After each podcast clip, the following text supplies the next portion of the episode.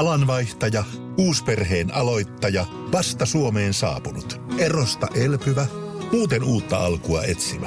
Meidän mielestämme useammalla pitäisi olla mahdollisuus saada asuntolainaa elämäntilanteesta riippumatta. Blue Step Bank. Tervetuloa sellaisena kuin olet.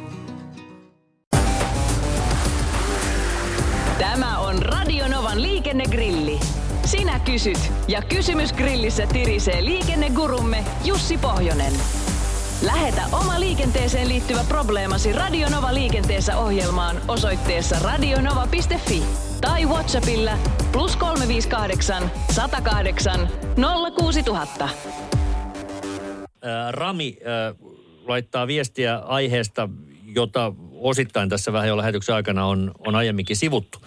Sellainen kysymys olisi megalomaaniselle liikennetietäjälle, että miksi poliisi ei tunnu valvovan turvavälejä? Onko se jotenkin teknisesti vaativaa vai onko liian lyhyet välit hauskempaa todeta vasta onnettomuuden jälkeen?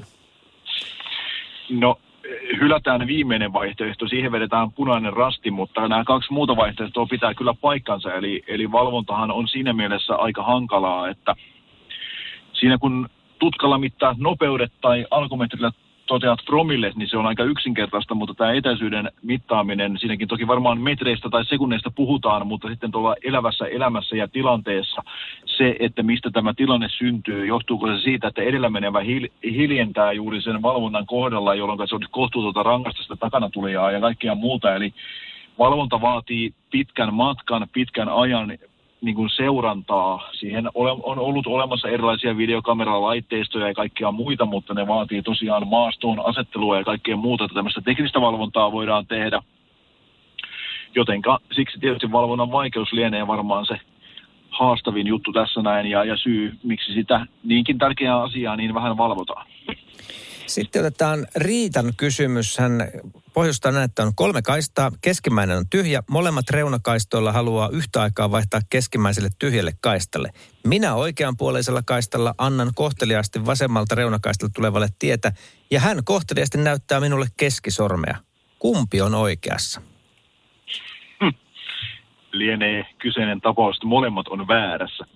Tai ei nyt ihan ehkä näin, ehkä Riitta on niin kuin 60 prosenttia oikeassa ja toinen on 40 prosenttia väärässä vai ei siitä sen enempää, mutta lähinnä, lähinnä tilanne siinä, että tota, kyllähän tämmöisessä tilanteessa keskisormen näyttämiset voi jättää omaan arvoonsa, mutta lähinnä jos ajatellaan tulevaa tilannetta sitten siinä niin kuin kolahtaisi, niin kyllähän siinä vähän molemmat on syyllisiä tähän, tähän käyneeseen tilanteeseen, eli, eli tota, ei, ole, ei ole välttämättä niin kuin noudatettu riittävää varovaisuutta eikä huolellisuutta. Totta kai sitten jos Riitta antaa tilaa, niin hän, hän niin kuin eleellään ja merkkikielellä osoittaa sen, että siihen voi vaihtaa ja silloinhan ei vaaratilannetta tule, mutta tuota, jos yhtä aikaa molemmat kaista vaihtaa, niin molemmat on silloin syyllisiä. Eli toisin sanoen, jos vähän yksinkertaistetaan, ei ole selkeää väistämisvelvollisuutta kumpaakaan suuntaan. Tuossa tilanteessa vaan nyt täytyy yksinkertaisesti yhteispeli sujua. Tapauskohtaisesti, Ky- niinkö?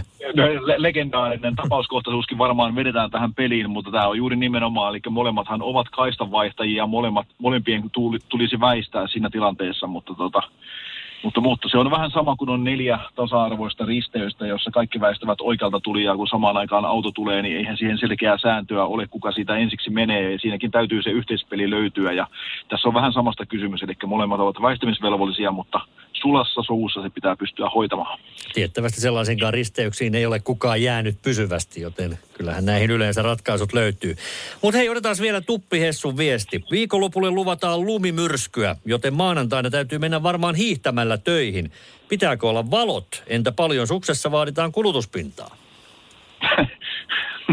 no niin, nyt ollaan niin jo asian ytimessä. No tota, hiihtäjä. Suksin liikkuvahan rinnastetaan tieliikennelaissa jalan kulkijaksi, että siinä mielessä valoja toki ei tarvi olla ja ei se taida olla niin kuin suksen pohjan kulutuspintakaan sen tarkemmin määriteltynä, eli mennään varmaan tämmöisellä normaali kengän pohjan mitoilla sitten, että pääasiassa matka etenee, että olisiko sitten vain niin punaista reksiä pohjaa ja töihin. Radio Novan liikennegrilli. Lähetä kysymyksesi osoitteessa radionova.fi tai Whatsappilla plus 358 108 06000.